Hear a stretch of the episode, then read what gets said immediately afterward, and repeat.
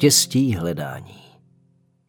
I vejdu tam také a spatřím, že tu ještě hrad není, než plac, na němž množství lidí stojí, z hůru k vyšším palácům vzhledajících a vzdychajících. Když jsem se ptal, co ti tu dělají, odpovědí no mi, že jsou čekanci, laskavého paní Fortuny v zezření a nahrad puštění očekávající. A co se nevšickni, ještě ti to tam dostanou? Však všickni o to věrně pracovali. Odpověděl. Přičíně ti se každý muž, jak ví a umí. Naposledy však na paní Fortúně, koho ona k sobě přijíti chce, neb nechce, záleží. I vidím, že tam již výše žádných schodů ani bran není, než kolo jakési, ustavičně se točící, k němuž kdo se připěl, vzhůru na podlahu vynešen byl a tam teprv od paní Fortuny přijat a dále puštěn. Dole pak nemohl, kdo chtěl, kola se chytiti, než koho k němu úřednice paní Fortuny jménem náhoda přivedla. Labirint světa a ráj srdce, kapitola 23. Na druhém břehu stál palác, jaký svět neviděl. Alespoň náš svět ne. Na vysoké a rozlehlé hoře se vypínala stavba celá ze zlata, křišťálu a drahých kamenů. Tvarem připomínala babylonskou věž, ale byla mnohem důmyslnější, spletitější, hranatější a větší. Ve slunci se palác leskl, blištěl, třpitil, svítil a hrál těmi nejkrásnějšími barvami.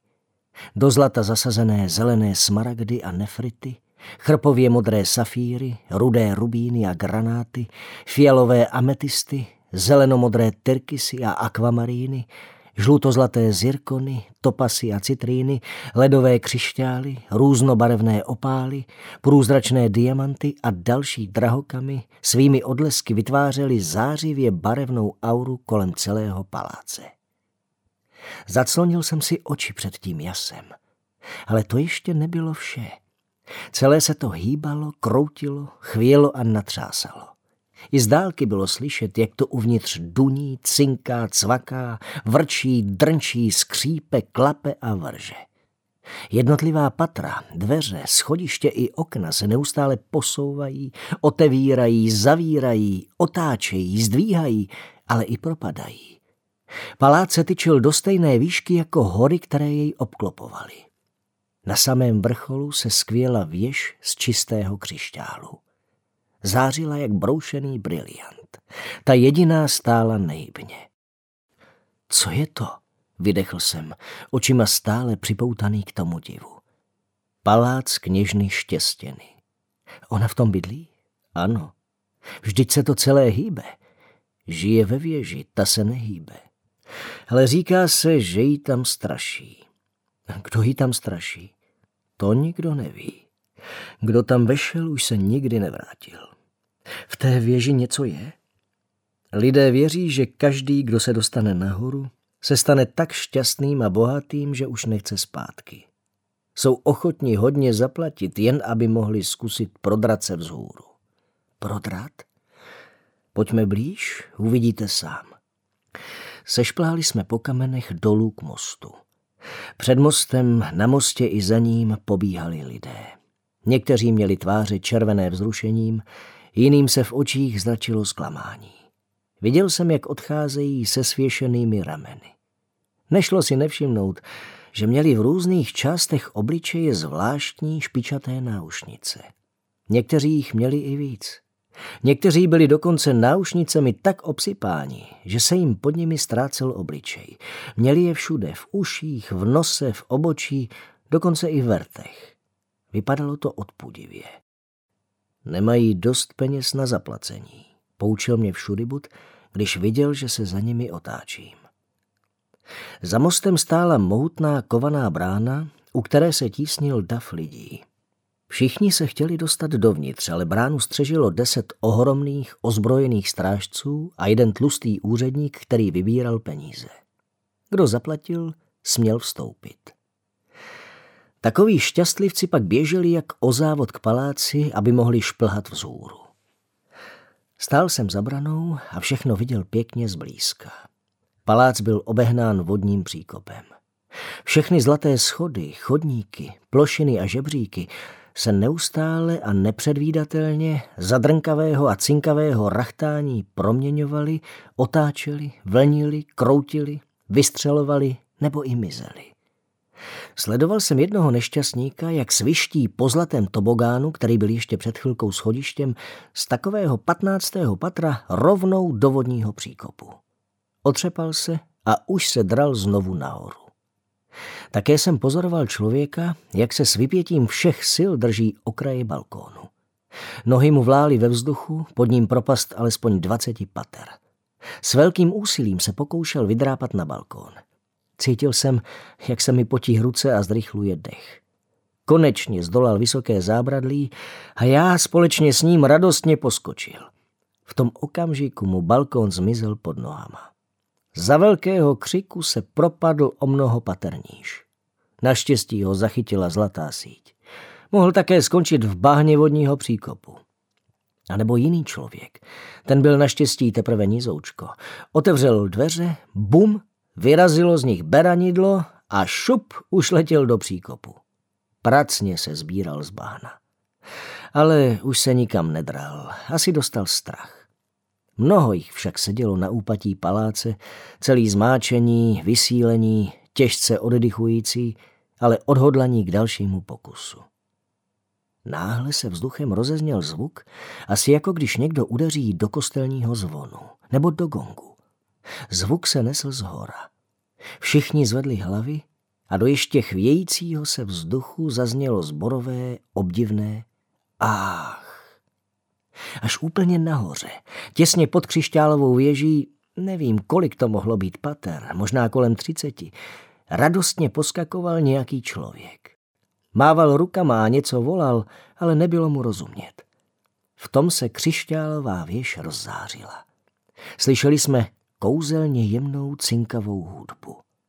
A pak nám ten člověk zmizel z očí. Vše bylo jako předtím. Všichni stále očarovaně zírali vzhůru. Najednou se Dav s řevem vrhl k bráně a k úředníkovi. Mohutní strážci měli co dělat, aby bránu ochránili. Cena se zvýšila, volal tlustý úředník. Lidé na mostě se k němu začali tlačit ještě víc. Náhle jsem uvnitř sebe pocítil takové zvláštní šimrání. Rozbušilo se mi srdce. Nahrnula krev do hlavy. A já v tu chvíli věděl, že dokážu zdolat všechny nástrahy paláce. Že to vlastně je jen taková hra. Velká prolejzačka z tobogány. Já bych tam určitě dokázal vylézt. Jsem mrštný a obratný. Při tělocviku jsem vždycky patřil k těm šikovným. Zatoužil jsem zkusit to. Poznat tajemství křišťálové věže, uvidět štěstěnu. Rozběhl jsem se k bráně. To není dobrý nápad, volal za mnou Šuribut. Není to jen tak, je to nebezpečné. Znám bezpečnější cestu. Můžeme celou horu obejít krušným průsmykem. Není to snadné ani kratší, ale rozhodně bezpečnější. Já bych ale chtěl tohle. Já to dokážu. Křičel jsem v běhu a doháněl dav. Šuribut mě dohonil a chytil za rameno. Čím zaplatíte? Víte, kolik to stojí? Mnozí z lidí, které tu vidíte, dali za vstup všechno, co měli. Někteří prodali všechen svůj majetek, dokonce i své děti. Někteří si půjčili a zadlužili se na celý život. Tak si také půjčíme. Já se zadlužovat nemusím. Jako průvodce mám všude vstup volný. A vám bych to nedoporučoval. Jak byste dluh splácel? Nijak to určitě půjde. Vždyť jste říkal, že tam nahoře jsou všichni šťastní a bohatí. Lidé tady dole si to myslí, ale kdo ví, jestli je to pravda. Až se dostanu nahoru, všechno zaplatím. A když se nedostanete? Dostanu, já to určitě zvládnu.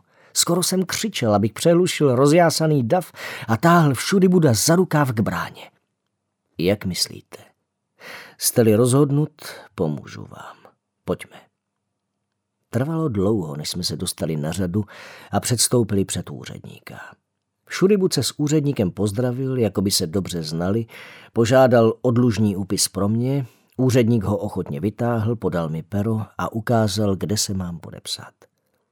Stálo tam, že dlužím 100 milionů drbárů, které musím splatit nejpozději do 400 let od podepsání smlouvy. Pokud nezaplatím, stanu se navěky otrokem její milosti paní Štěstěny. Zasmál jsem se. 400 let. Taková doba. Podepsal jsem, úředník pečlivě založil úpis a já už se dral k paláci. Počkat, zvolal přísně úředník. A co stvrzenka? Než jsem se stačil rozkoukat, chytli mě dva strážní za ramena a pevně stiskli. Tak kam to bude? povídá úředník, cvaká stříbrnými špičatými kleštěmi a v očích i v tváři se mu odráží výsměch. Zmateně jsem se podíval na všudy Buda. Nahnul se ke mně a řekl, doporučoval bych ucho, tam to nejmíň bolí.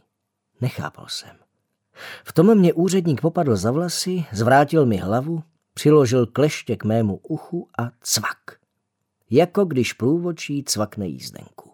Ahau, vykřikl jsem bolestí. Lidé kolem mě se rozesmáli a z pošklepky si na mě ukazovali. Ucho jsem měl jako v ohni. Opatrně jsem si na něj sál. Námatal jsem špičatou náušnici. Tak jdeme, jdeme, mladíku, nejste tady sám, postrkoval mě strážník paláci. Všudybut mě vzal za ruku a vedl k vodnímu příkopu. Cestou mi vysvětloval, jak to tu chodí s náušnicemi. Jsou prý znamením, podle kterých lidé poznávají, jak na tom kdo je. Všichni vědí, že jsem dlužník s jedním nesplaceným dluhem. Náušnice má zvláštní zámek. Nesundám ji, dokud nezaplatím. Vodní příkop jsme přebrodili. Stanuli jsme před vstupním schodištěm. Zrovna se pohybovalo směrem nahoru. Klapání a hučení, které se ozývalo z útrop paláce, bylo teď mnohem hlasitější. Dotkl jsem se lehce rukou stěny paláce. Byla skutečně ze zlata. Ozdobné reliéfy znázorňovaly draky, ještěry, neznámé ptáky a hady. Místo očí měly zelené smaragdy a rudé rubíny. Čarokrásné, zlaté, pnoucí se květiny omamně voněly. Lehounce jsem jednu pohladil. V tom se vymrštil zlatý šlahoun a pevně ovinul mou ruku. Lekl jsem se a ruku prudce odtral. Zdálo se mi, že smaragdové oči draka potemněly. Musíte dělat přesně, co vám řeknu, zvolal všudybut nahlas, aby přehlušil hluk z paláce.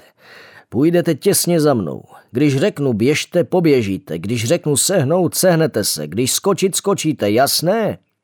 Přikývil jsem a srdce se mi trošku rozbušilo. Všudybut se obrátil k paláci a s nakloněnou hlavou pozorně naslouchal. Rukou kýval do rytmu a polohlasně odpočítával. Začal podupávat jednou nohou, pak druhou, rychle vzhlédl vzhůru, pak doleva, najednou mě chňapl za ruku a křikl. Připravit! Tři, dva, jedna, skok! Skočili jsme. Těsně za námi vyrazilo ze zdi mohutné beranidlo. Ale to už jsme se vezli po schodišti vzhůru. Podle dalšího příkazu všudy Buda jsem přeskočil na parapet okna. Stačil jsem ještě postřehnout, že schodiště za námi zmizelo. Nestálo se mi dobře na úzkém okraji okna. Když jsem se podíval dolů, zatočila se mi hlava. Byli jsme už dost vysoko. Najednou se parapet začal chvět a třást. Dostal jsem strach.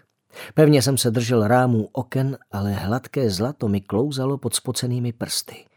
Otřesy parapetu byly stále silnější. Najednou se těsně před námi spustil žebřík. Zaradoval jsem se a natáhl se pro něj. Ne, vykřikl všudybut a strhl mi ruku. Zakymácel jsem se. Všudybut mě chytil a já srovnal rovnováhu na klepoucím se parapetu. Nechápavě jsem se na něj podíval. V tom se žebřík rozkmital a šílenou rychlostí zmizel v úzkém otvoru stropu někde vysoko nad námi. K parapetu se přisunuli schody. Nastoupili jsme a stoupali do vyšších pater. Liboval jsem si, jak je to jednoduché a pohodlné. Sehnout. Nad hlavami nám prosvištělo kivadlo. Ani jsem se nestačil narovnat a už tu byl další příkaz. Museli jsme si lehnout. Všudybut vytáhl z kapsy dva veliké upínáky a přicvakl nás k zábradlí schodiště.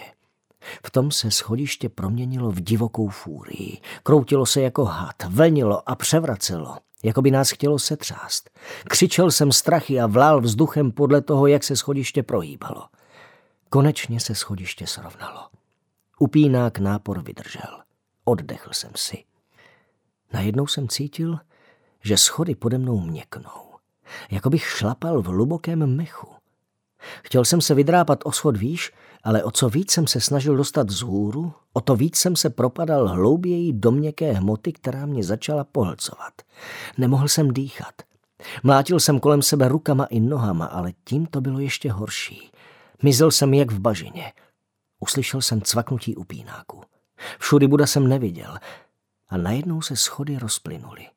Pode mnou zela nekonečná černá hlubina. Zahlédl jsem temné odlesky smaragdů a rubínů. Pak jsem začal padat. Trhavý náraz můj pád zastavil. Vysel jsem na krátké šňůře připoutaný k všudy budovi. I on byl připoutaný k jakési konstrukci, která se pomalu sunula vzhůru i s námi. Usmíval se na mě, ale mě moc do smíchu nebylo.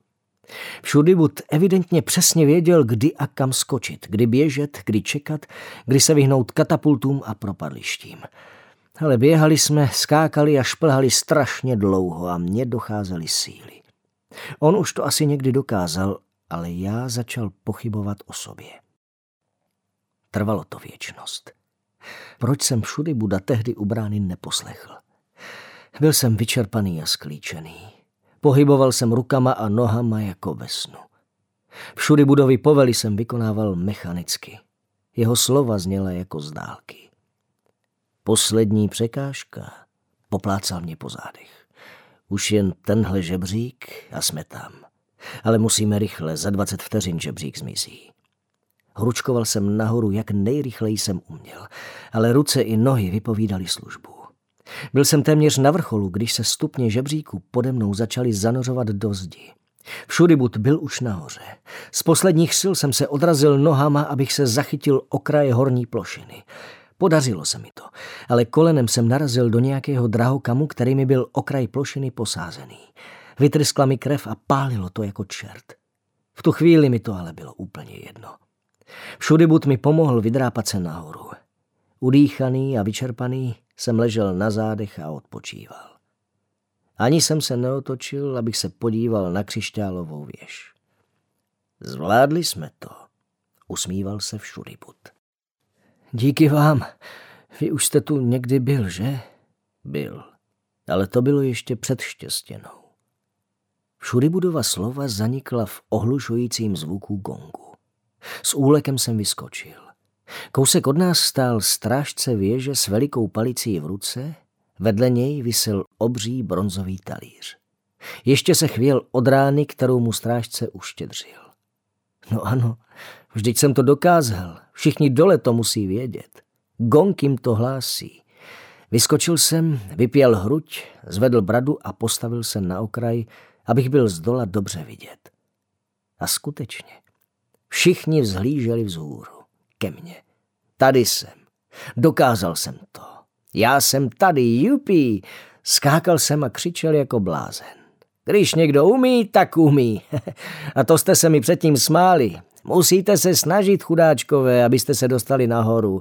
Tak jako já. V tom se křišťálová věž rozzářila. Z jejího vrcholu se začaly na naše hlavy snášet zlaté mince a drahokamy. Při dopadu na zem cinkali. Rozpřáhl jsem ruce, zaklonil hlavu, stál v tom jasu a záři a smál se. Sypalo se na mě zlato, brilianty, safíry, rubíny. Půjdeme? Ještě, že mi při té otázce všudy bud položil ruku na rameno. Strašně jsem se lekl, div jsem nespadl dolů. Úplně jsem na něj zapomněl. Brána křišťálové věže se pomalu otvírala. Strážce pokynul, abychom stoupili. Nenechal jsem se dlouho pobízet. Vstoupili jsme do ohromné oválné síně plné jasu. Vypadala, jako by byla z ledu. Nepůsobila však chladně. Lomy křišťálu zářily třpitivým spektrem barev, na zlatých dlaždicích prostředkem síně vedl široký tmavě rudý koberec. Strop byl vysoký, podpíraný skvostně zdobeným sloupořadím.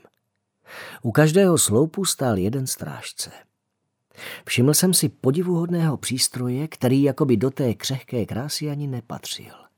Jakýsi kladkostroj nebo rumpál. Hrubá dřevěná klec se spletí provazů a lan. Ale nebyl čas ptát se. Naše nohy se zabořily do měkkého koberce. Po jeho stranách se v hebkých polštářích na zlatých lehátkách povalovali šťastlivci, kterým se podařilo dobít věž před námi. Každý měl svého vlastního maséra, číšníka a obdivovatele. Všude kolem lehátek se kupily hromady zlaťáků, šperků a drahokamů. Z pytlů ze stříbrné tkaniny se sypaly další poklady. Maséři mazali páníčky vonnými mastmi a hnětli jim všechny údy. Číšníci stáli v pozoru s utěrkou přes ruku, připraveni splnit každé přání. Obdivovatelé lopatami přehazovali z místa na místo páníčkovi poklady, aby ten se mohl kochat jejich třpitem a líbezným zvukem. Hlasitě přitom chválili svého pána. Občas si sluhové nějaký drahokam nebo zlaťák strčili do kapsy. Nádhera. Můj dluh je tímto vyřešen. Kulhal jsem po koberci a rozhlížel se kolem sebe.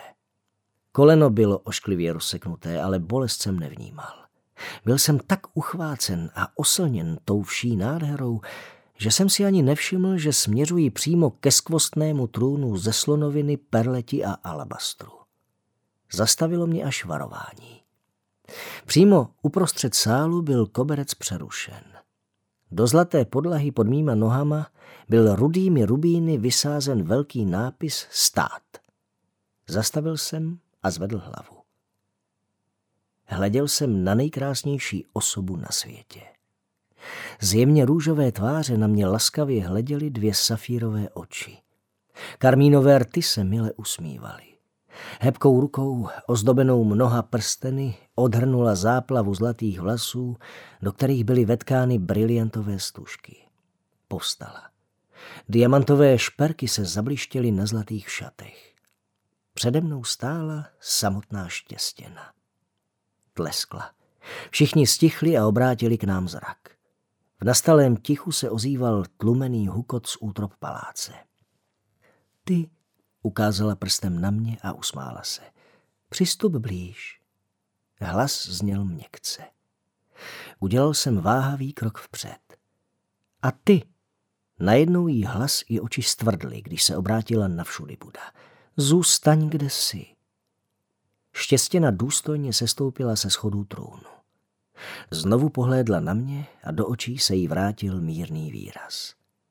Prohlížela si mě od hlavy k patě a pak si všimla krve na koleně. Rozeběhla se ke mně, udělala kotrmelec a v kleče na zemi mě chytila za koleno. Trochu jsem se lekl. Foukala mi do rány a skoro šišlavým hlasem, jakým se mluví na malé děti, řekla Máme bebíčko, ach, to musí bolet.